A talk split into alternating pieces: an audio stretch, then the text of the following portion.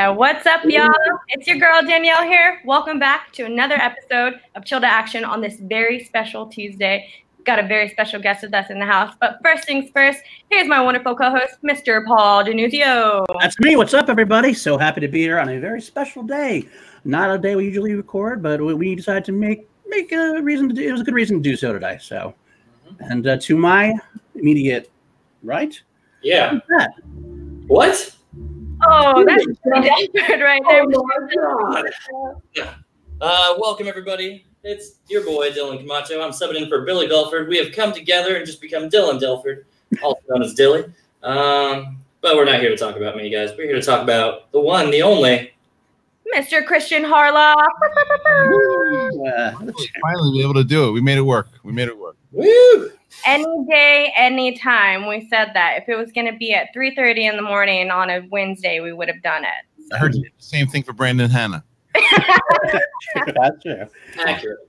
Brandon what? Bennett is everywhere. You know what? That's what we got. It's Yeah. not a Sunday. We'll do it on Tuesday either way. Uh-huh. Yeah, Sunday's tough. But then it happened. Yep, Sundays are tough. And if y'all have been here before, welcome back. You all know the drill with the show. We usually like to ask the first question to our guest, why Schmoedown? But I think we all know that story. I think we're all pretty familiar with why we're here right now because of this man to my right, your left, whatever it is. So, Kristian, first question When did you know, like, what moment did it hit you that you knew that you could take this little segment on AfterBuzz and turn it into this incredible network that you made today? Well, I don't know about ever really knowing to turn it into like a big network or whatnot, but I mean, I think that it was um, the idea that it could be a weekly show and turn it into a sports show. It just seemed like a no-brainer to me right away. Even because so uh, whether people know or not, I used to run a boxing league uh, in college, and it was two in the morning after the bars would close and people would come and they'd watch them. I didn't let the fighters drink, obviously, but everyone else was drunk. And and people told me I was nuts that no one would come and watch that, and we were sold out every single time. Cops would come and sit in the front row, and like we, it was it, was it was one of the biggest things on campus for like three years. And so I just took that formula and said, well, we can do the same thing, and it's a lot safer. People won't get concussions, uh, and Um, that's true. I, that's true. I mean, have you met John Rocha?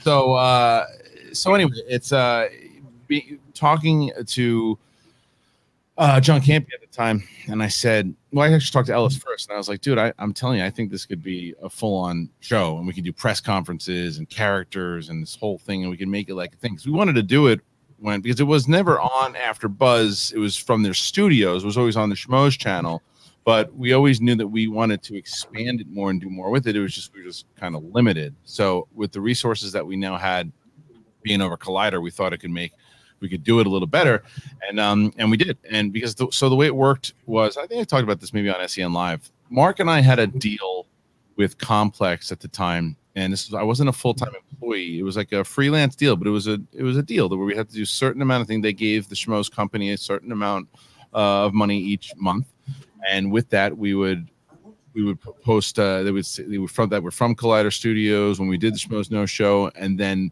i said well i want to do the schmoedown show. They said that's fine but you have to use the money that we're giving you to produce it. So i said okay fine. We did the singles. Um and then it became a big hit and they're like well we'll pay for the teams. And we're like all right cool. And then when it was a really big hit they're like ah we'll pay for all of it. Um, so so then um that's kind of how it that's kind of how it went down. Sweet. And now we got the spectacular coming up with Mhm. a live audience, a live expo, December seventh. everyone thought I was crazy when I told them about the first spectacular, uh, including Ellis. I said, I said spectacular when it was coming up because we did, you know, we didn't. Spectacular was the first big event we ever did. There was no free for all, there was no collision, and I said to all of them, I go, I want to do like a WrestleMania now with this with the Schmoedown. We'll call it the Schmoedown Spectacular. And they're like, well, what, what does that mean? Like two and one? I was like, no, no, no. We'll do five or six matches in one day. And they're like, you're out of your mind. What are you gonna What are you gonna do? Like, and I was like, you split. I, I wanted to run the like the full video, and they're like, well, can we can you split it up match by match? I'm like, no, no, no. You got to make it an event. And and then when I did it, Ellis goes, crazy idiot, you did it again. So he was he was happy with it. And then we just kept. Then then it was a lot easier to sell the free for all and all that kind of stuff. Yeah, the live events have been such a fun uh, like addition to the Schmoedown. Being able to watch it on TV and going back and forth uh, on YouTube with it, but being at a live event is is a, a real life event. It's almost life changing for me because Houston, I got to meet some of these wonderful people, got to meet a whole bunch of people. So I think where you've taken this whole thing with the live events and now with Spectacular coming up has been so great for the whole league. I would actually touch on that real quick to say the Houston is probably the key event that most of us would pinpoint as the birth or the second generation of the Action Army 2.0. We've been around for a while, but when we got all together and really made it like a, a, a group outing, a family outing, when you had that bar with one bartender and closed that place down. And Jake's card. That's true. And Jake getting but it's unbelievable how much we came together, and since then it's grown from there. So I really think live events have brought this community even closer together than, than you could ever even imagine. I think. Oh, absolutely. I think that that was that's kind of the point of it. Is I I think when you go to the live events, if anything, I think new fans are born at live events all the time because if you're introduced to the Schmoedown via live event, you feel the energy of it, and it's it's much different than those studio matches. And you're there for the event, and if you're watching, even if you're discovering it for the first time on YouTube, there's always the possibility of a text message coming in, or you get distracted by some other video, or whatever it might be. You're not sitting in the audience watching it, feeling the energy, and it's like it's our job to conduct a show. And so that's that you're, you're, and you're spending your hard-earned money to go to it. So it's a show. And so you want to be entertained and you want it to feel like an event. And that's what we that's what we try to do each and every time. Speaking of that lucas shashak on the chat. New york city 2 was his first exposure and now he's binged watched and watched all but like 40 episodes. Well that's my point. That's my point. Like if, and if someone uh, introduces you and then i hope someone like lucas or or whoever it might be brings another friend who says it's my favorite thing out of all events. And as much as I love all the hardcore fans and everything too, I love the look of just like confusement. I'm um, confusing people when they come walking. Like, where am I? What the hell am I about to watch? what am I watching? And they look, they look and they go, "That was awesome!" Like, you know, that's a that's and to be able to find that wrestling fan or that sports fan that doesn't know what it is and have them find it for the first time that's the goal the goal for season seven is to get that marketing um, to find those fans because there's tons of Lucases out there who have not discovered this show yet uh, that need to. And absolutely, they got to see it because I remember the the problem I've always had is like when you try to explain what it is, people like look at you like I don't really get it, but then you put them down in front of a match, you're like, oh, I, I get it now, I get it more. Yeah. It's, yeah, I had that. I had that moment with my wife um, before going to Chicago. We were I was kind of explaining it, and she's never watched any wrestling before. She's like, "I like trivia." And I'm like, yeah, it's, it's a lot like that. Yeah. And you take her to Chicago, thousand packs, whole theater. She's the, the, look on her face when we started doing the Meryl Streep dance, priceless. Um, but yeah, now she can tell me who John Rocha is, and she knows Ben. He's a very nice man. uh, but yeah, just it's incredible just the difference it makes. I mean, it goes from her not knowing at all what movie trivia Schmoedown is to saying, "When are you going to be done doing this so we can go eat dinner?" Right. Um, she gets. She gets it. Yeah. Yeah. Well, now we know that you've uh, had your history. We're going to off down for a second, but kind of tangentially related. I'm a big wrestling fan from back in the day. Um, I know you had you've mentioned once or twice that you've worked for the WWE. Yes, love to let me know about it when I mention.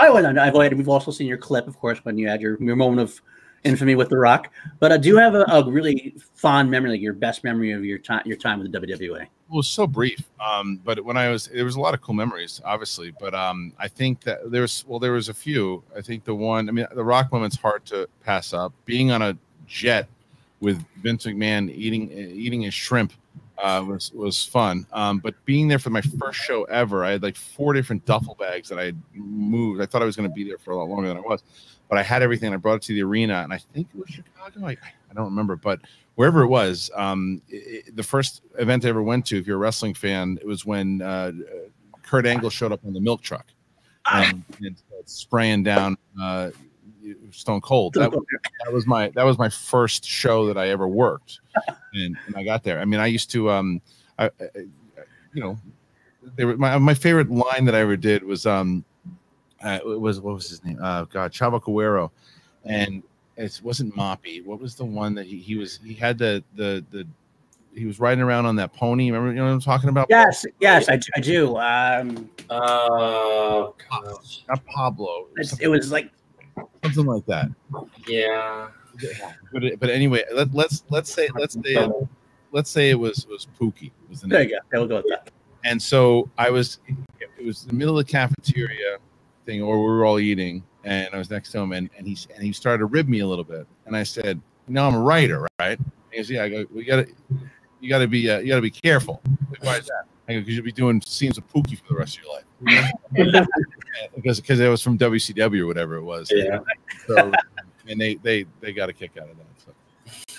That's, that's a good one. That's fun. Schmoedown. Ha- so I'm not a big wrestling fan. I didn't grow up with it. I've seen matches like I know who Bret Hart is. Bret Hart and Owen Hart. I know who that is. But the Schmoedown has allowed me to get more into it, and I I'm hoping that if I get more into wrestling, I can sneak more people in to the Schmoedown from Yeah. that crowd. Yeah, definitely. That's kind of that's that's the goal. Well, there's there's a bunch of different audiences that you can that everybody can try to I try to tap into. And obviously, there's the movie fan, um, and you want to build someone who thinks they know movies wants to play along. Um, there's the wrestling fan. There's the UFC fan. And I, I got into an argument with somebody on Facebook, and I stopped doing this because I was just like, it's not worth it. But the guy's like, well, I don't like UFC at all. I was like, it's, it's completely like UFC, and not not the actual athleticism of it, dope, but like the but the the the unexpected, the fact that whoever can win. Because when Dana White goes into a match, um, he in his head is thinking about what the next event that they're going to be promoting three months from now, and hoping that the main event guy uh, or girl from that event is going to be headlining. He doesn't. I'll tell you, he wasn't ever rooting for Ronda Rousey to lose. But, but when she did, then he's like, okay, well, what's next? And that was me with Dan Murrell and Andrew Guy. that, was, that was me with when like because I like the, the Patriots when they when they lost against uh, above the line. Uh, you know, it's like oh, I, you gotta you gotta think. You always gotta be thinking, um, in in, in the, the, what's next. I mean, like for example, like Reilly versus Stacy Howard, which you guys talked about last night, right? It's like Yep. in my head, you, you you go into it going, well, Mark can win this because he's a two-time champion. He's got 10 victories. He's probably going to win. But then you look over at Stacy and go, well, she took out some good people before. And what Stacy are we going to see today? So you got to be prepared for it. So was that unexpectedness uh, of the that UFC crowd that I think is, is fun too. Mhm. That Andrew Guy Dan Murrell match, uh, we did a reaction to it, an, an old school reaction to it, and you can see your face melt. It's so much anxiety watching you watch that match. I had a live I had a live event planned in my it was Dan Murrell and Samm Levine for the title. They were- Mm. and the whole awning was just up in flames. And Andrew yeah. It wasn't even just your face; it was like your whole body was physically uncomfortable. I saw you're like, I did, oh. and everybody was commenting it outside. They were watching on the monitor. I couldn't because it's like I said, "How is this?" Like I couldn't believe it. It was the, it's the only time that I went into a match saying this 100 percent going to go the way that I think it is, and it didn't. And you know, Andrew Guy gave the middle finger to everybody. literally and figuratively.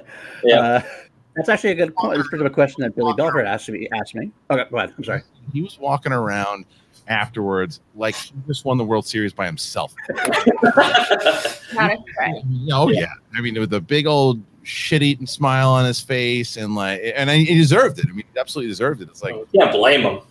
Champ lunch. Champ lunch.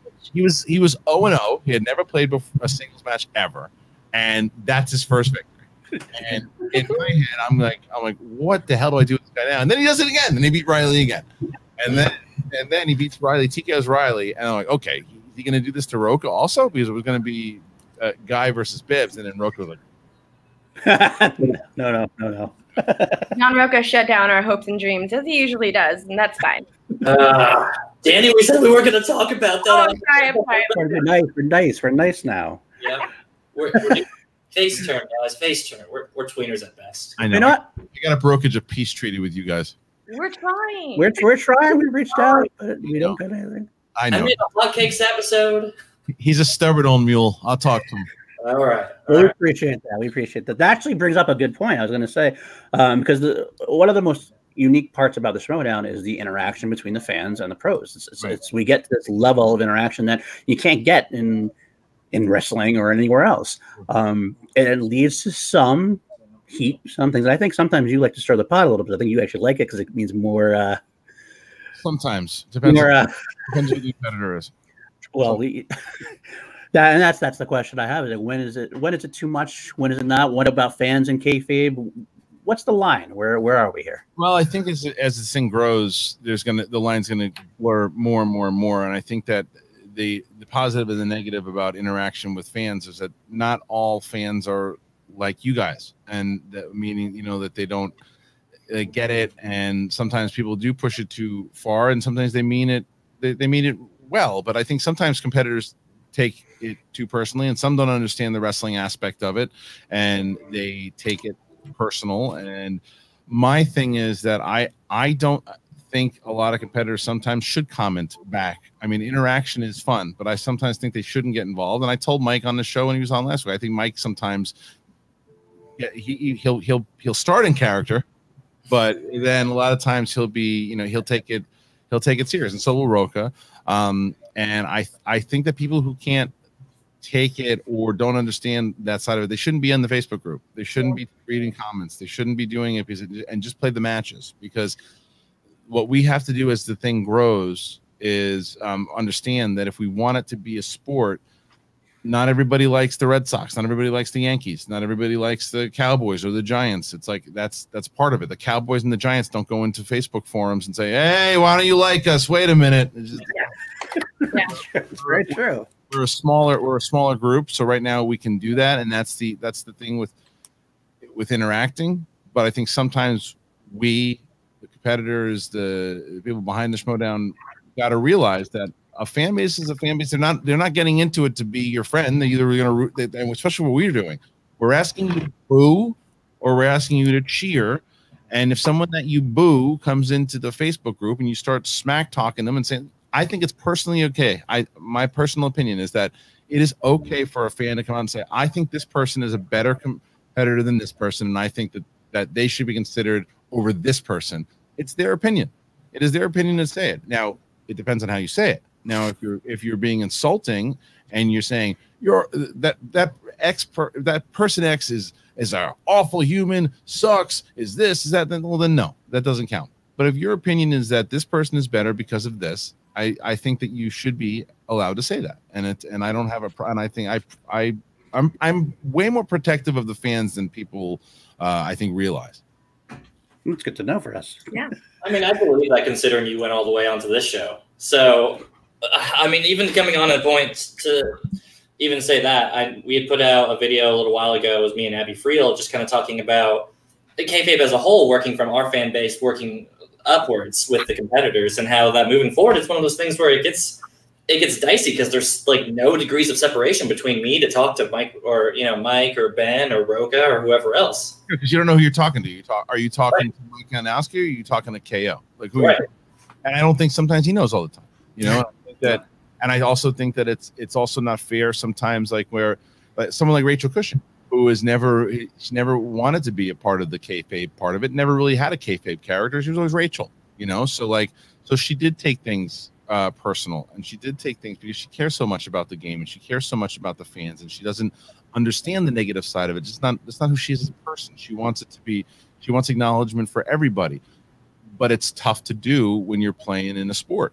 And you know, like Absolutely. as beloved as the Shire Wolves were and are, Yeah. there it's people are still human. Not everybody's gonna like you, you know, and it's like that's just just how it, that's just how it goes. Absolutely. But you know, let, let bring back the positivity side of it. The interaction also has a lot to do with the success, I think, in a way. And in, in a minor league system, so to speak, the Action Army from Team Action is because Ben and Drew have been so powerfully interactive. I mean, you were they were there in Houston, Kristian. We we picked up Drew from the airport. I thought you guys were throw him in a truck and kill him. Yeah, we did. Well, we, we tried to kill him with tequila, but it didn't quite work. Yeah. I said, well, I said to him, and I, I mean, I, I still, you know, not not not necessarily you guys, but it's always a risk because you know, I, like, I was like, how well do you know these guys? And he's like, ah, well enough, and I'm like, all right. but but it's it's you know that's what Mark Ellis and I always prided ourselves was that we want we, and that's what SEN Live is doing right now is is being interactive with your audience because then it feels more like it's something you want to be a part of, and I think that that's what's been so uh, instrumental in um, in the Schmoedown growing is that you feel like you're a part of it. You feel like you, you you know you you know the competitors. You feel like you and even if you don't interact with them, you you feel like it from the from and that's why people don't understand. And it's better. It's been a lot better lately with like the scenes and stuff where people understand about the whole show in general of what it is because why do you think you're so attached to certain players? Like I still, I, there were a couple people that was like, ah, I just watched the trivia. I'm like, you don't get the show. I mean, right. I appreciate that you're watching it, and I and I hope you enjoy it, and I hope you watch. But you're not going to have the same uh, uh, excitement when you come to a live event if you want if you're watching the whole show and following the journey. Just watching for the trivia, you can watch Jeopardy. Uh-huh. I agree. I agree 100%. And you get, you get to see those characters. Like Garth, just a good point, Garth McMurray in chat. I hated Ben and Drew from the Schmoedown personalities, but then you see them in their own videos and you love because they're so nice in real life. Right. It's that's the characterization that it brings to it. You want the heels to be hated, or in our case, we love the heels though. So yeah, yeah. Well, it's true. The, the evolution of the game, uh, and and you always John Rocha was the godfather of the character. I mean, absolutely. He, he was the one that like, he, and and it's so funny. I think it was on yeah, it was in your show where Andrew Guy said that he didn't see Rocha as a heel. I was like, what the hell were you watching? I was like, Rocha's throwing, he's throwing the shirt in Mance's face. He's wiping his ass with the Shirewolf shirt. Wolves of Steel. Uh, he's, yeah, yeah, yeah. He's he's, he's uh, all the way around. Is it was it was an ultimate heel, and and then that shift. I think by the time that Guy and Bateman came in the league, he was already a face, um, or like a tweener, if you will. But um, but no, Guy and Bateman took the character to the next level, and what was so good about that was that then people really understood it. And I had a reference, a point of reference for people who were coming in who didn't get it. I said, well, look at those guys. I was like, they're, you know, they're good. They're good guys. They're douchebags on here. and, I remember cutting the promo with them for the first time and saying, well, this is what, this is the way I think you guys should kind of play this, that, that you're the young, you're the young blood, all these old farts in here now too. You're the, you're the next wave of this thing um, and I want you to just because I didn't know what to expect them. I didn't know they, I, I thought they could have been a one and done um, because they play they're playing up against Emma and Joel the first time, and I said. Oh, Emma was already well known in the Schmoedown, and I said, "Okay, these guys come in, they're douchey if they lose, and then so be it. Then they're, they're gone." And I was, and after the match, I was like, "Okay, we I think we got something with these two. But you never know that. But I mean, you have so many rookies this year that have stepped up, and they're the next generation. And yeah. with them, we're not entirely sure yet, but some of them have become. I mean, Kevin Smets is a rookie. It's hard for me to like put down. Yeah, yeah. how much? He's four and yeah. one, right? right.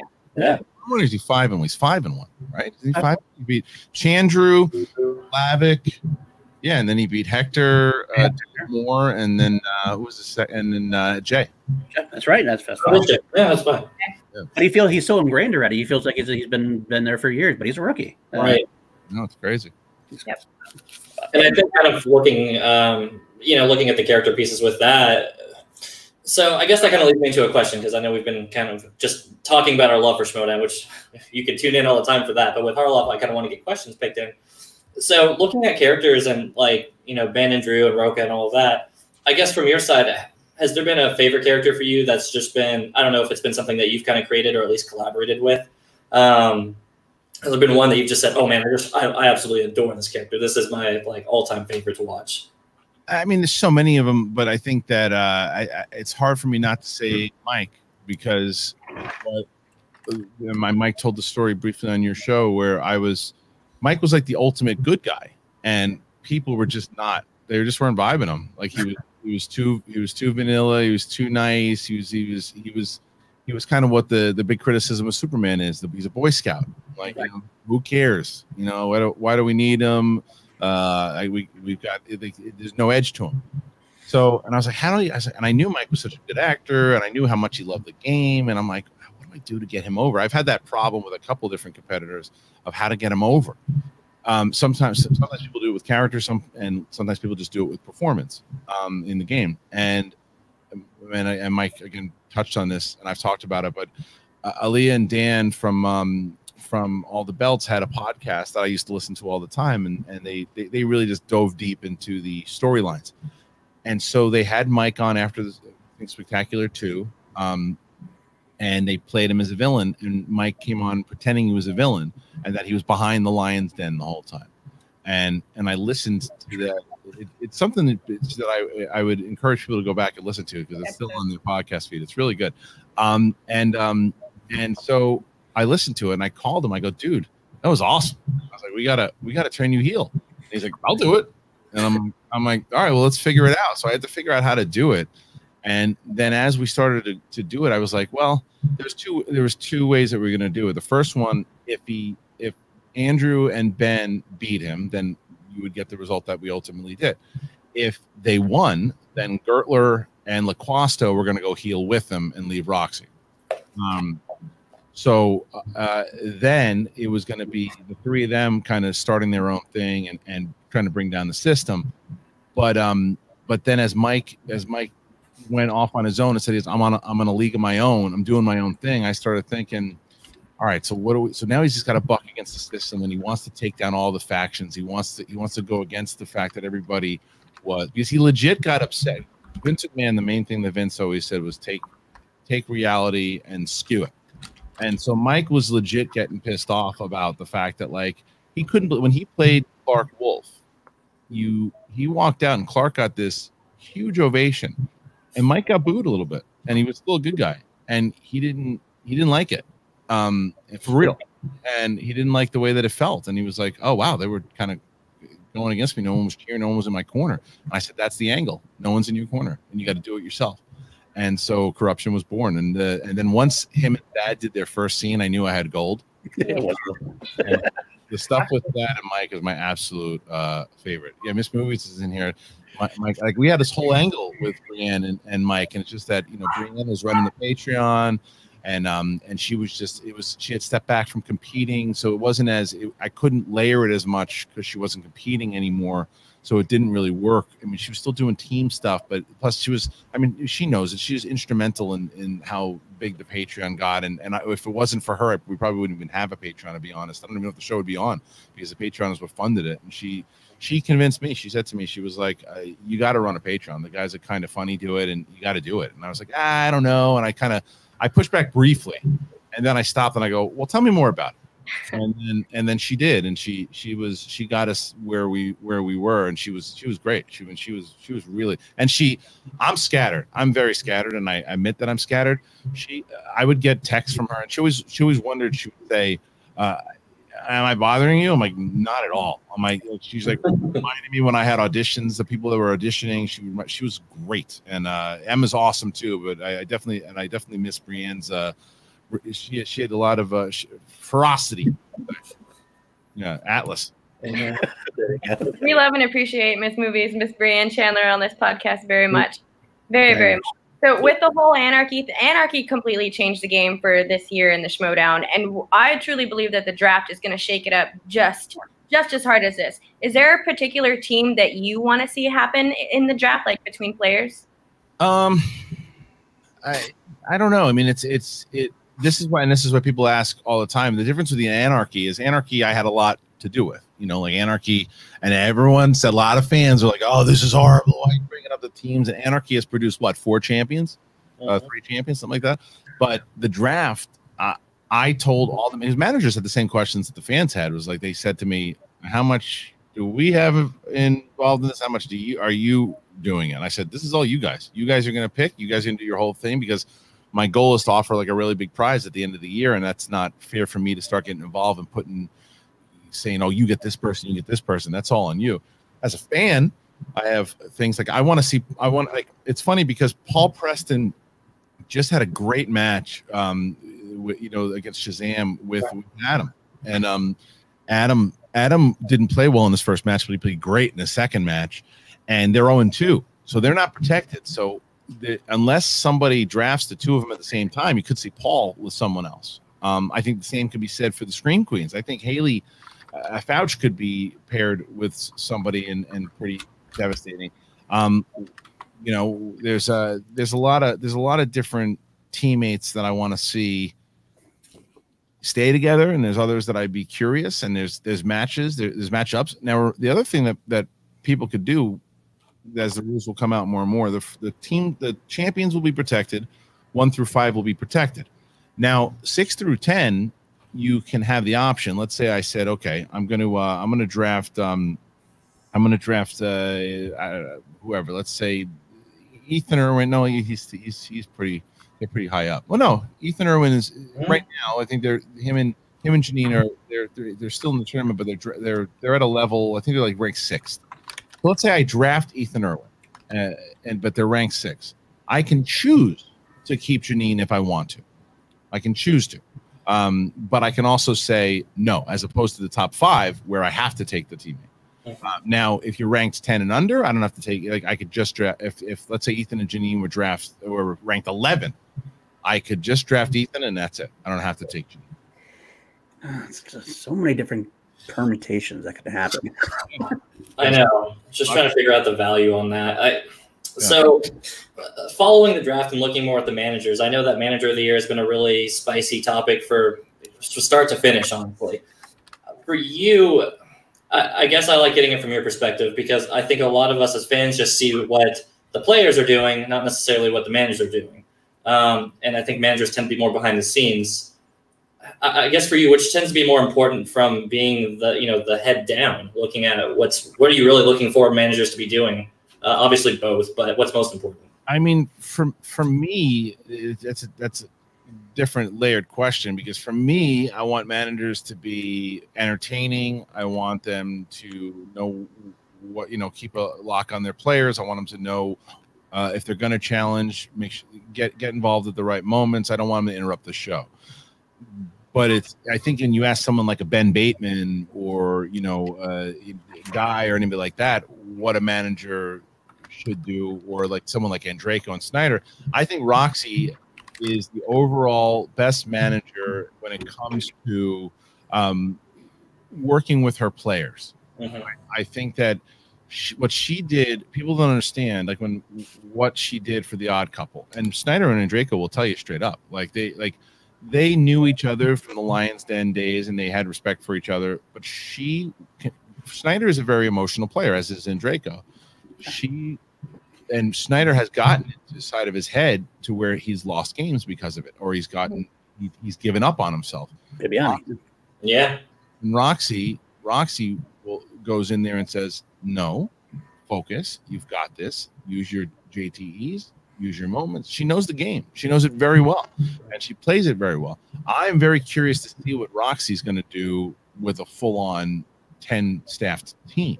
Um, I think Roxy's going to be a very tough manager each only has two players right now, so it's it's harder to to judge. Emma Fyffe is someone else too who really knows the game and has done it because people also don't give her enough credit. Where it's yeah, she during her tenure she only had she had she had the Shire also won the belts, but she was stripped of her managing duties because she was the commissioner. She got Rachel up to that inner geekdom shot, and then Rachel won the title. So you could even say that she's won two titles not technically, but uh, and Dagnino. I mean, there's there's so many great managers out there, but I think you'll see managers that are just good on the mic that are going to get tested this time because now they have to actually play the game with their players. Right. Yeah, I can't wait to see Winston in that. I saw uh, Winston on SEN uh, talk about how he wants to form his team uh, with people who can just talk shit. I can't wait to see that. Winston you know do research. That's his only. That's the only thing. Winston. Winston's. Uh, he'll tell you himself is that he just does. He's he loves the game. He loves being around it. He just. I don't think he's as familiar with everybody like some of these other players are going to be, and that's what the newer managers are going to have a disadvantage of. Um, and Burnett, if Burnett come doesn't come in dead last, I, I don't know who, who's going. Um, but maybe I'm wrong. Maybe maybe he maybe he steps it up and, and he does some studying and he finds out the players because I, I don't I, I, he's going to look to me. He's going to be like, "Who should I draft?" Well, this is on you, my man. so, I'm I'm very I'm very curious to see how this draft goes down. Fair enough. Fair enough. Fair enough. Well, it's about time. We will go into our next segment on this show. You know it. You love it. Uh, it's this or that. And if you haven't been here before, I have some new time viewers today. Uh, I'll be giving Kristian two choices uh, without context, maybe with context. We'll see how it goes. And Kristian will be able to decide between them however he likes. And he will either expand on it if he wants or not. But we got to start, of course, with our first one. First question we always ask anybody on this show because we're going to start keeping tabs on it, and we'll have a we'll have a reveal later on in some future chill episode. Team guy or team trader? I, mean, I feel like I'm going to be like this the entire uh, segment of this. I'll be ready for the boost. Team trader. The man, the man- the man is a is a he is a big student of the game, and lo- I don't know. There's there's not a lot of people that I can talk Schmoedown the way I can with Team Trader. That's awesome. So That's fair enough. That's fair. enough. oh, I did talk, I did talk to Guy on the phone today. We had some we have some fun stuff in store. I tell you that. All right, more annoying. You. I'll take it. SD cards or squirrels? Oh man, uh, squirrels. The SD, SD cards don't annoy me. I just couldn't find them. Yeah, squirrels. F those squirrels. So, so there we go. Team Trader when Trader has a beard. That's that's very sad that that's wrong there. And Billy Belford decided to cancel his Patreon because he doesn't support people who support traders. That's fair. It's a. It's Billy, fact. what would you do without your? What would you do with your life without this moment? You go nuts. You would. You would. He would look like Ben playoff season. The beard would just be this big. Okay. His mother. Goes, He'd get a job, is what he do. I don't think you're far off. Actually, that's why he's not here. He's, he's working his job so he can get to spectacular. Uh, Pay off the, the flight, just like me. I have to work to get there. Uh, okay, next one we got M- more easily riled. Mike Kalinowski or John Rocha? Oh man, that's push. Uh, let's see. Who's more easily riled? I I don't know the answer to that question. I have been stumped. That's Uh, shoot. It could go either way. Any uh, uh, on what day? I'll, I'll give the slight edge to Kalinowski. Yeah. Ah, okay, fair enough. Fair enough. He's probably more recently, easily, easily. You know, Uh, you know why I, I give it to Kalinowski? Because the, if he's watching this and I said that, what? What do you mean? What? What? And- should we expect a Twitter thread soon? Yeah. Yeah, he he just woke up at us. You know, he actually something ringing happened on on stage at Universal right now, and he needs to go and comment. Okay. Old school wrestling one for you. My own, my own personal one. Sure. Davey Boy Smith, Hmm. Dynamite Kid.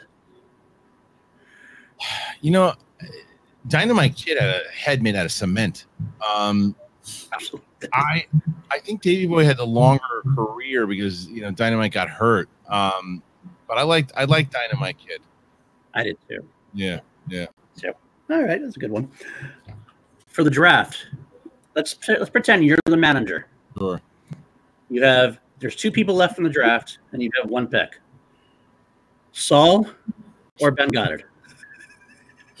both tough because Saul, from what Saul tells me, though, Saul tells me he's going to be a a, a, a, a tor- tornado uh, next season. He tells me he's going to be the next IG champ. I've heard that from people though. Ben God, I'd probably take Ben Goddard because Ben's Ben's impressed me with actual movie knowledge uh, lately. So I'll go. Uh, yeah, I'll go. I'll go Ben Goddard. All right. All right. Got a ball bag or schlong. Ball bag. Yeah. Got to go the old classic, right? So, did somebody try to do ball bag yet on the uh, Schmobuck? Could they do that? I don't. Yeah, I'm sure. Why not? Why not? The- the- Just to pick up the ball bag. Yeah, the thing though that I still it's it's so when we made the Harloff Minor shirts, it says Harloff Minor, no ball bags allowed, and still my eight year old, what's the ball bag? I was like, uh, and it's just uh, it's, it's sports. They don't like sports on the planet. That's as, as we get older, we have to hide those things more and more. I realize that. I'm not ready to talk about this with you, not right now. Okay, here's another one that's our show specific. We do this one every week. Uh, you might not get it, but maybe you will. Uh, call to action podcast host James Spence or a gaping chest wound. I know what you want, but I'm gonna say James Spence. Sorry. You might have made James Spence's life, just so you know. because James Spence comes to the he comes to the events. Uh, he he put in a very nice video out to the Shire Wolves, and you guys break his balls. I like James Spence. I saw that video. We love James, but it's kind of like our thing. We actually break everybody's balls. Of course, of course. That's what it is. All right, all right. Here's a tough one. Goat. Dan Murrell or Rachel Cushing? Uh, it, it depends on the goat. You got. I'll I'll throw it back in you and ask specific. Are you saying overall knowledge, or are you talking about Schmoedown player? Schmoedown player, I'll say. Dan Murrell. Dan Murrell. Okay. As far as as far as overall Schmoedown player, when it takes everything inside of it, of what it of every element, yes. Uh, when it comes to overall knowledge, Rachel Cushing. Fair enough. Fair enough. Okay. And uh, I'll get one more in here. How about who's going to be heel first? Brendan Meyer or Emma? No comment. Ah, No comment. Okay. Fair enough. Fair enough. Comments. Okay. Maybe I'll throw one more in here. One more. See what I got here. How about WWE again? Attitude Era or Golden or the Golden Era? That's 80s you're talking about? Yeah, dude, the Hulk Hogan era. Golden era. Golden era. Me too, man. I love it. I love that, but it's but that's hard for you though, uh, because uh, you get probably born. Well, you were born during yeah during that time. I get it. If your the attitude era was your golden era, like so, yeah, I get it. So for me, that Me too. I, I, I literally watched uh, Ricky Steamboat versus Savage today in the morning while I was making uh, breakfast for my kids. So it's just like that's uh, that's one of my favorite matches of all time. You know, and I'll tell you, if you've never seen, you say you don't watch, you you weren't a big wrestling fan, um, you should watch that match. Watch Ricky Steamboat versus Randy Macho Man Savage WrestleMania three. Oh yeah, that's Just the wanna best. pick it. Yeah, watch it, dig it. oh yeah, that's the one you gotta hit. I- I- which is what I predict the Kevin Smets Mike Kalinowski match is going to be at the spectacular. It's actually why I considered putting it as the main event because I was worried that it would steal the show. But after both polls that I put up, eh, they're eh, they're right. The singles championship shouldn't be diminished in the uh, in not being the main event. Singles the singles title eh, always has to be in the main event. And I fully agree with that. I just think it's Yeah. nice to have that both both such big matches at this Yeah. point. Yeah. Well, that ends this or that.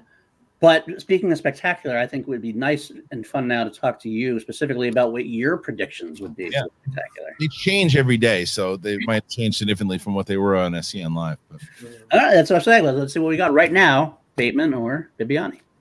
uh, even though he gets so he gets so, he's such a good guy and he gets so upset when I say that say this, uh, I I, go, I give the slight edge to to Bateman, um, and I and, and I saw Bibbiani's post uh, an hour ago where he's just like, are people forgetting? Uh, the people saying my entrances are gonna are gonna play, but does people forget what I did at the free for all? Yeah. Saw that. and and my my counter to that is the free for all isn't a five round match and and you know and he's like he said I beat the whole league. Well, he didn't beat the whole league. It's like there was a lot of different. it- it's it's a whole it's a whole thing. He, that that performance of what he did will never be topped. Three and a half hours to be up there. For, it's he's he's one of the most knowledgeable human beings I've ever met when it comes to movies and film. He's he's a he's a genius. He's a genius, and he's a, and he's phenomenal for the league. I just think that he might get inside of his head a little bit, and he might prove me wrong completely. And um, I just have Bateman. Bateman has that fire right now that I think that he's going to. Sl- it might go sudden death, but I, I got Bateman slightly. Okay, okay. He's Bateman is definitely very hungry. I know that much. Mhm. first I've ever seen him. So, Yeah. Uh, all right, uh, Star Wars. Alex or Laura? If Laura had the Laura Kelly is one of my favorite competitors that we've had in the league so far. Um, Yeah. I, I love her attitude. I love her determination. I love her willingness to, to want to play and to do it. Um, it was just her post interview that made me go, she's not there yet.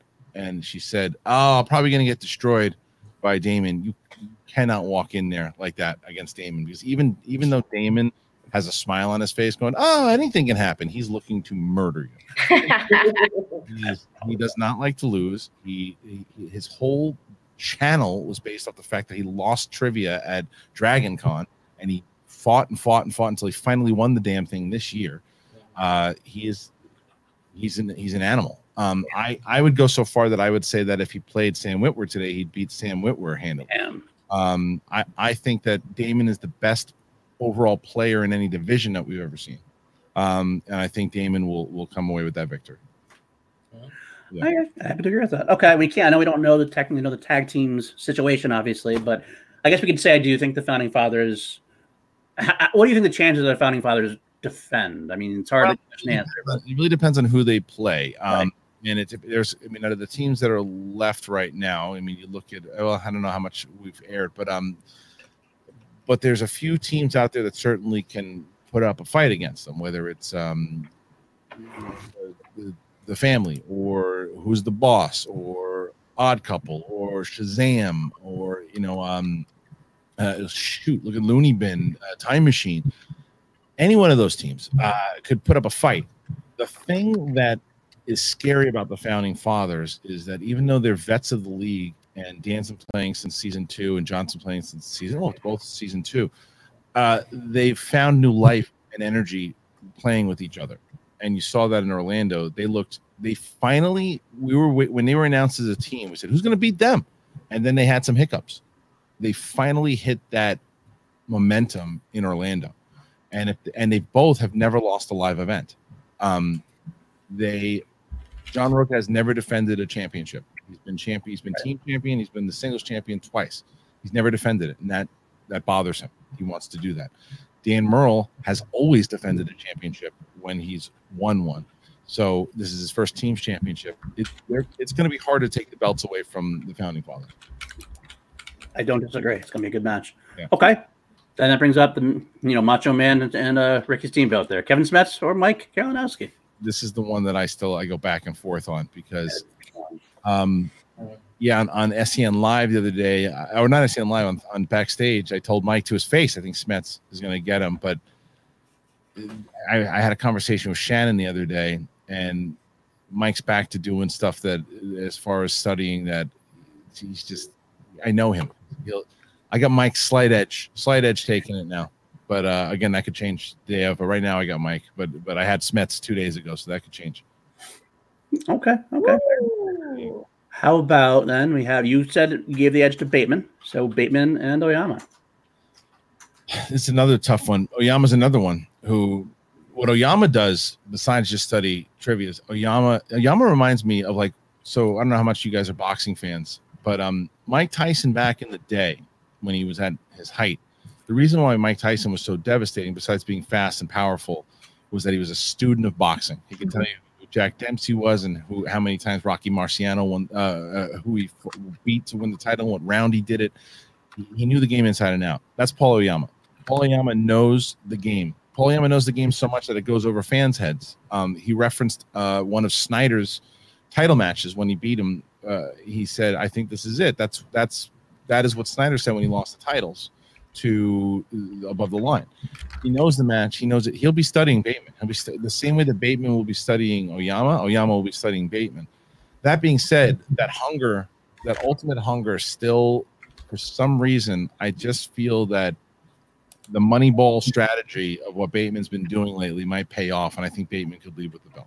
Mhm. All right. Now that would uh, definitely make some of the Action Army very, very happy indeed. Right. Um, speaking of the Action Army, everybody in the comments, all the lovers and all of those great people, make sure to go ahead and put some questions in. We're uh, creeping up on our time here with Kristian, but uh, before we transition into the fan questions, just because we're talking Ben and action and all of that good stuff, I, I've got to bring up this family and and uh, Paddington Two match. I I, I want to hear. We will have our reaction up very soon after this video, but we want to hear it from you, Christian. What what was that? Just all of that. Lunacy, absolute lunacy, and I think I can push it to five to five ten. By the way, if you guys if you guys want. Sure. So um so anyway, uh yeah, it was crazy because I was there for it and I was what I've been trying to do lately for the matches is um there are certain matches that I want to call and I want to be on the desk for. There are other ones that I like to run from the side and be able to be with Jen because Jen and I will talk about um you know certain ma- uh, story points, match points, things that she, she's so she's so she's very professional. She wants to make sure that she hits all her beats and things that she wants to hit and we we collaborate before or after sidelining and making sure that all this stuff is happening. I'm I'm I'm looking around. So the match happens, and the the the match is over, and and the padding to to win. So this is I can give a I can give a behind the scenes thing here, and I'm I'm I'm fine with doing that. I go to guy and I, I look at him. I go, I want you to turn on Burnett, and he's like, he goes, he goes, why? And I go, because, and I start to get into it. And then we hear there's a challenge. There's a challenge. Who the hell's challenging? Both the guy, McWeeny's right there. Guys, who, Burnett's challenging? Like, when did he learn how to do that? and, and they go, no, Atchity's challenging. I go, Atchity is challenging the ruling? I'm like, but he won. And then, so then the, we hear what he's saying. He's like, no, I, in good conscience, I can't do it. And, and then we have this, then this whole thing happens. And then, and then we start having conversations behind here. And the bottom line is Lee Marvin was not part of the Dirty Dozen. No, he wasn't. Right. Part of the Dirty Dozen. He was, uh, he, he put together the Dirty Dozen. And that's when it then became confusing because the question itself was asked in a way that if and if the family would have challenged it, they would have lost the challenge because they would have lost the challenge because no, that's not what it's asked. But because actually challenged it, and because the form, the wording and all this stuff too, we said, well, Lee Marvin did put them together, but he's not really part of the Dirty Dozen. The whole thing's confusing. You can't if you, if you rule it that that you know that he gets it uh now it's it, then they can challenge because he's not part of the dirty the whole thing's just a mess they got to ask another question so they ask another question and the family wins the game um and what should have now was it a good sportsman move yes but but in, but in a way not necessary because that's not one it's not like if who directed Jaws? George Lucas. Yeah, you win the game. And then and then he goes, "Well, wait a minute." And all good Spielberg directed that. Right. Well, that's just factually inaccurate. Like, and some people listing in the comments, "Oh, who's vetting these questions?" The question was not wrong. The question was right. It was because Atchity challenged it.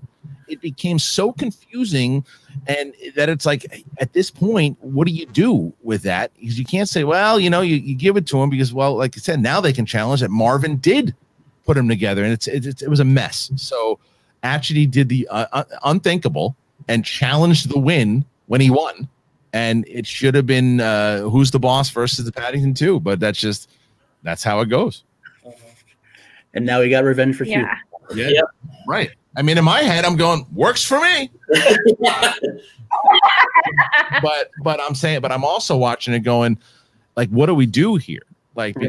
this is because I also because as soon as they lost, I said, okay, well, the Paddington two now they're getting ready to scrap. Let's let's okay now. So my in my head, like I said before in earlier in the interview, it, it's not like I said going into that match because Alonzo and Matt they know their stuff. There was not a, at one point that I think, well, the family's definitely going to win this. I was prepping for potentially the Paddington two because those guys are that knowledgeable.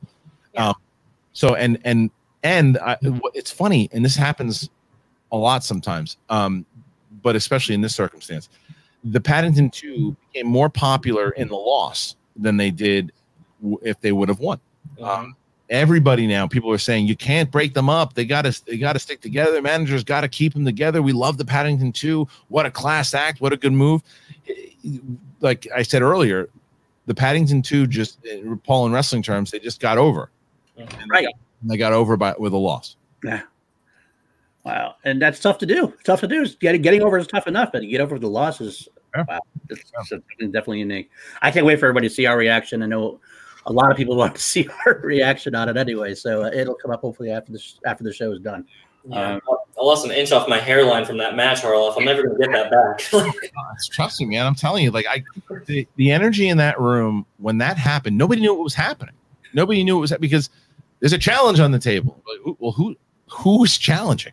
And then like, no, we've never had a winning team win the game and then challenge. We've had a winning team win and going, oh, they could have challenged that, uh, but they didn't challenge it. They said we won, we're moving on. Woof. Like they could have challenged it. Like there was a couple times I remember like there was a loss that Bibbiani had at one point, and I can't remember who it was or what he what it was, but there was some question that I remember he lost, and whoever his opponent was, I can't remember who it was, came up to me and said, or might have been a manager or something like, oh, he could have challenged that and he probably would have won, but he didn't. So woof. And it's Yeah. like he played to win the game. Absolutely. The game. Um, but you know, and, and the sportsmanship was there. He wasn't. I think there's a difference between dirty play and playing to win the game. Like you don't you don't want to cheat. You don't want to be you don't want to be um you know someone who's if you're in your character, it's another thing, but you, you want to be respectful. And because even afterwards, after the guy in Murrell match off camera, guy was guy was very respectful to Murrell, and he loves Murrell, and he thinks Murrell's a is a legend, and he is. But like, you know, but th- those types of things you can't do. Um, if you're legit about it. You know, that's why Paul Oyama got so so much heat at one point, but then Paul kind of turned himself around and he's made he's made amends and, and made sure that he's kind of shown respect to the game. He's done a very good job at doing that. But um, but no, actually should have uh if I was if I was at and that's by the way, and that's why it, and this is what we said. This is what the draft is going to do next season. Mm-hmm. No chance that Roxy Striar lets him challenge that. There's no, no. Body blocked him, I think. Yeah. She says, "Shut your mouth." you can talk about it. it. You go on, go on, chill to action, and talk about it there. yes, exactly. Don't tell Emma and Ken nothing. Get to the semifinals. We'll talk about it later. Let the fans call it out if they even do call it out. And no fans would have said anything about this no, at all. I don't think so. They would have at all. Nobody. I mean, even Drew and Drew were like, whatever. They they were moving on. Yep. More people had a problem with the full metal jacket question as the five pointer than they did the. Uh, yeah. The, and but the thing with that, and that was just a level up because there were because there were two there were two questions inside of the five, um, and it was the first one which was a legit five pointer, and the second one was an easier five. Um, but you know, for hardcore movie fans, yeah, it's easier.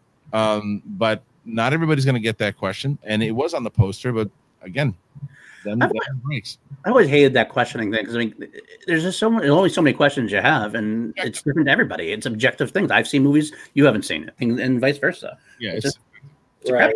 Yeah, did we have? Oh yeah, so when Bibbiani played um, Rocha, right? This is the like I then they, he, Bibbiani had the question about Better Off Dead, and he and it was what was he doing? It was skiing, right? Right. Yes. Bibbiani's a kid from the '80s, right? So to him, it was a good luck of the draw. He picked that, he got it. Rocha was said, That's not a five pointer as opposed to my five pointer, right? I asked people that were in the studio from the age of 22 to 30. Not one of them got that question right. Not one. And I said, It's all subjective. And Bibbiani got as just as difficult of a question as you did. You just happen to know his five pointer because that's when you grew up. That's your generational thing. Right. I think that contextually it makes point it makes sense for a five point question and had everything you needed. This is a deep plot point within the movie thing. You'd have to have watched it, uh, posters aside, to kind of get it. But yeah, posters going to hurt it. But either way, that match is wild way before it ever gets to that five pointer. So right, that's right. okay. well, let's start hitting on these questions in the chat. Yeah, we'll do that. Garfield, will Kristian ever start live streaming on Twitch, like playing games? I mean, like Jedi Fallen Order or something to that effect?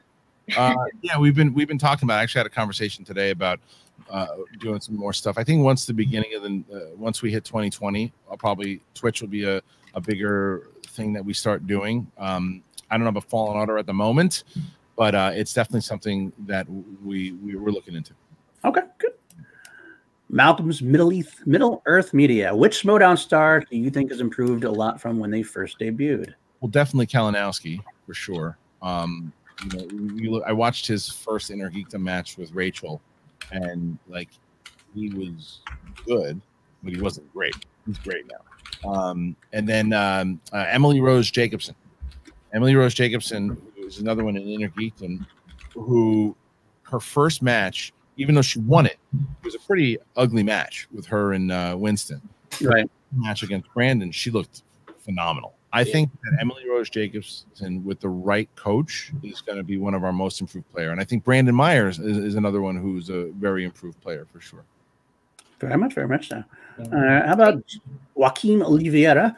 Ask about writing movie scripts. If you still do work on that, and you said you're working on a Master of the Universe script at one point. Any updates on that, or if you're still? Yeah, the script. I mean, since since this career started, the because that was my that was my thing. Is I was writing.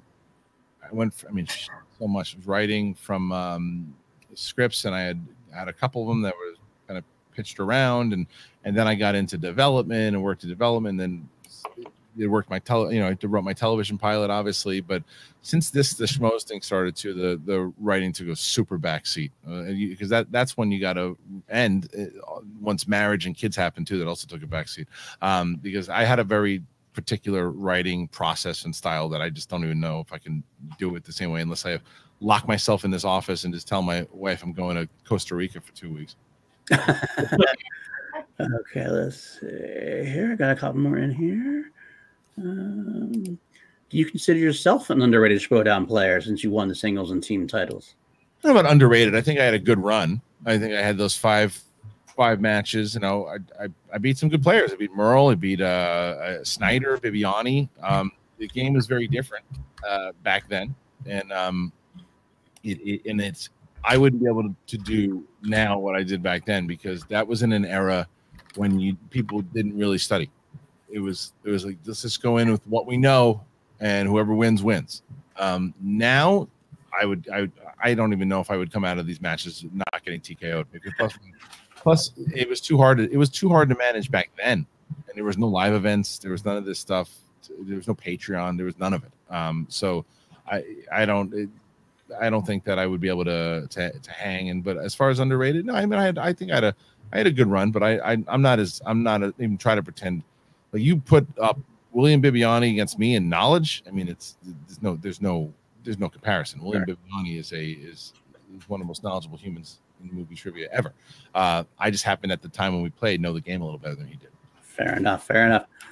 Favorite match of the year besides RMB Gucci, of course.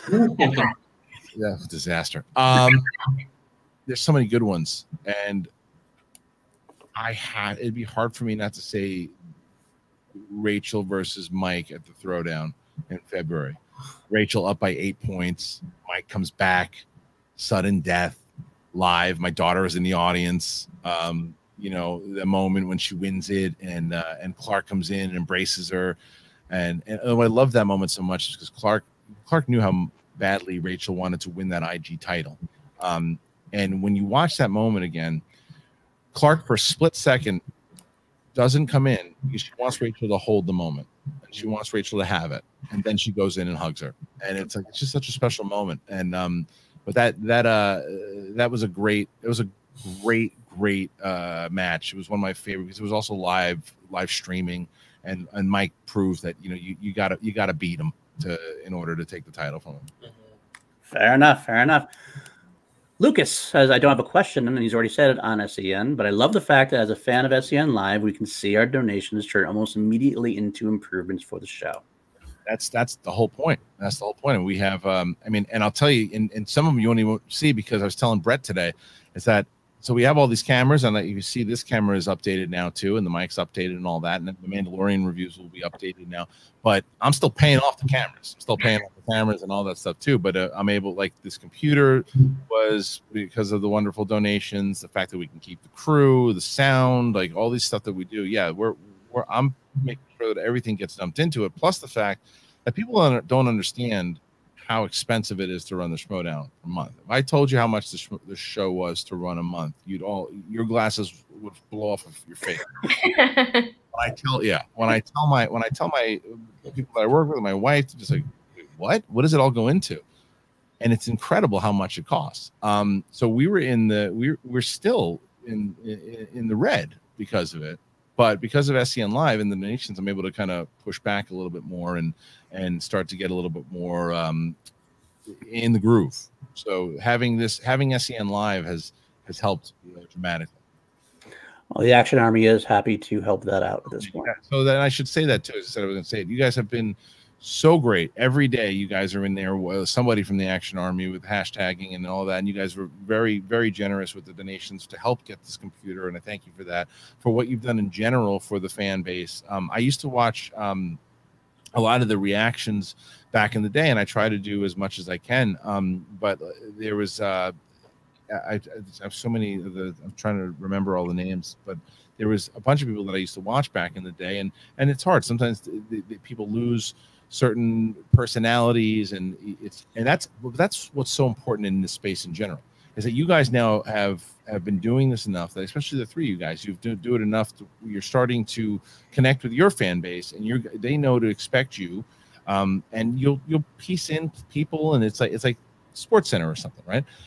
When you mix up too many people on your shows and your panels and stuff too sometimes it's like it's hard for the fans to connect because they don't because they get they get addicted to the personalities. Mhm. Those personalities are gone, then it's like okay, you either got to hope that they're going to latch onto them the same way and rebuild. And it's hard to rebuild. It's hard. A lot of places try to do it, and it's and you can't do it. But you guys have done a very good job in doing that, and it's you're you're, you're establishing the the right personalities and becoming like a, a very strong Schmoedown voice. Thank you. Very much appreciated. For making me cry on my own show.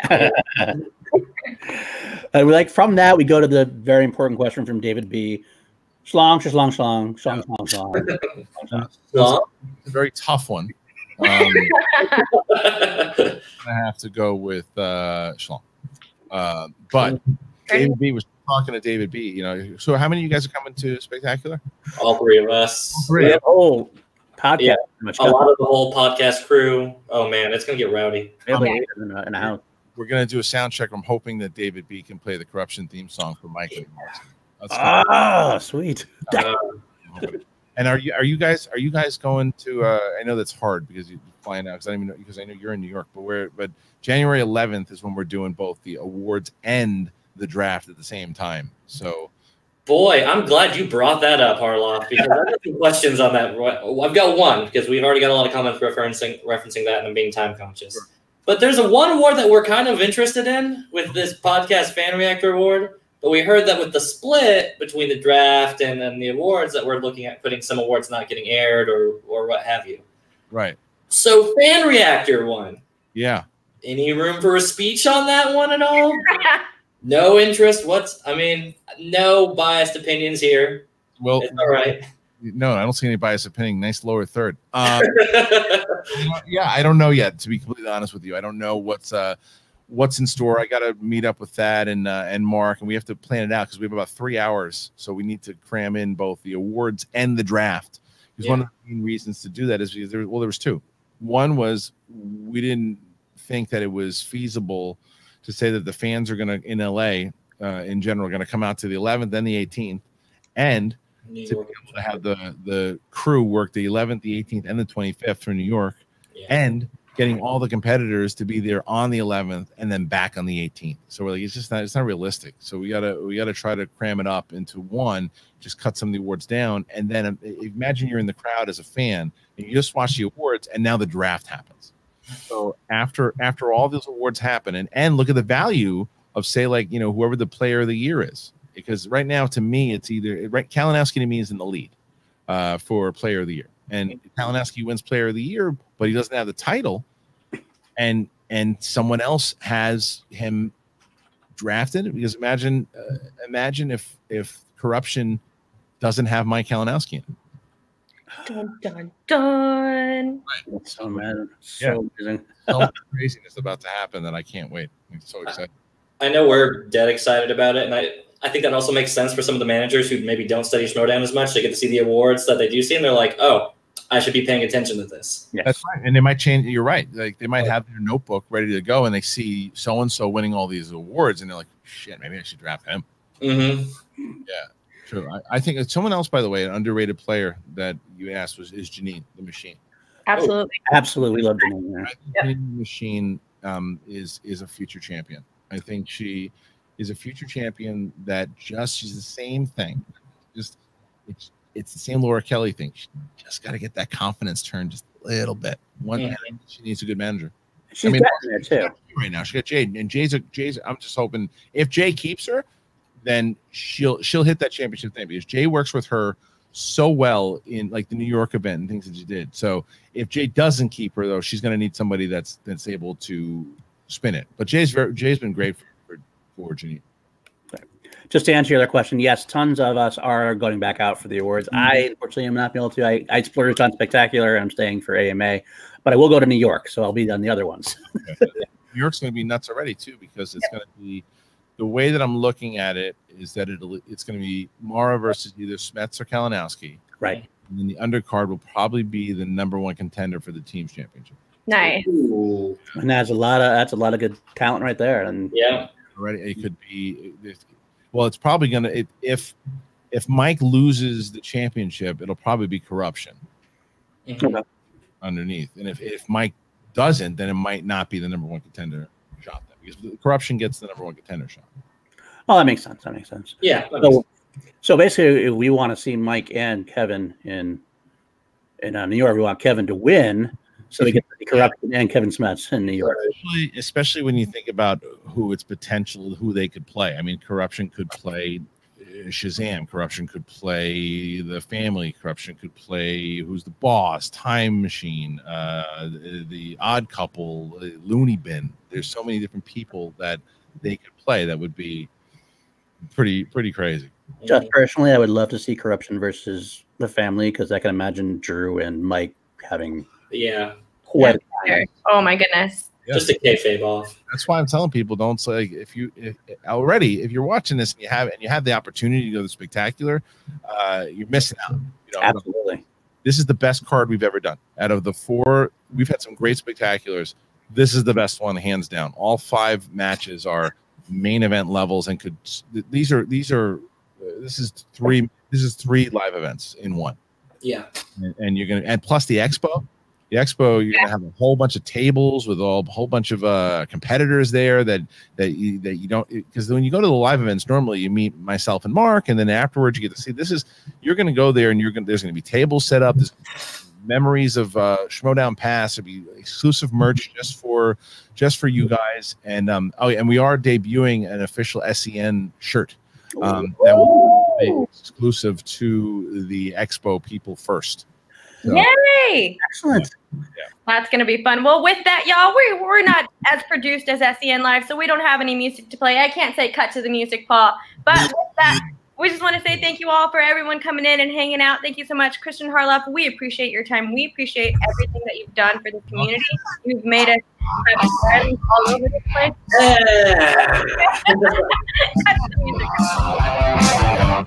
Cut to the music. Thank you guys. plug anything you need to plug it, Kristian, anything like that. Well, I mean, I think obviously is the, the the two the two big events. Whether you're going to be at the schmodownlive.com, even if you can't be there, if you have never seen a live stream, don't miss out on this one. Get the live stream for December seventh. You go to the schmodownlive.com. You can get the, the tour shirt that you have on right there. that- That's uh yeah that that shirt is That's it, Danny. love that shirt. Yeah, Danny got that shirt. It's and uh so check that get that shirt. You can get that. Um and make sure you get the tickets for New York, January 25th. Also the schmodownlive.com and the event for the draft and the the, the draft and the awards will both be available very soon on the schmodownlive.com. Awesome. Thank you so much, Kristian, for Paul Denuzio, for for Dilly Delford, and for the Call to Action crew, and for the Action Army. Thank you all so much for coming in and hanging out. We salute you. And because it's contractually obligated, We got to do it. Flash! Ah, Mr. Sam Jones! And like that, he's gone. clunky. There you go. Hanging out. I'm getting excited with this soundboard now that I know how to use it, although I don't know what the hell. it's doing. All right. Thank you, everybody.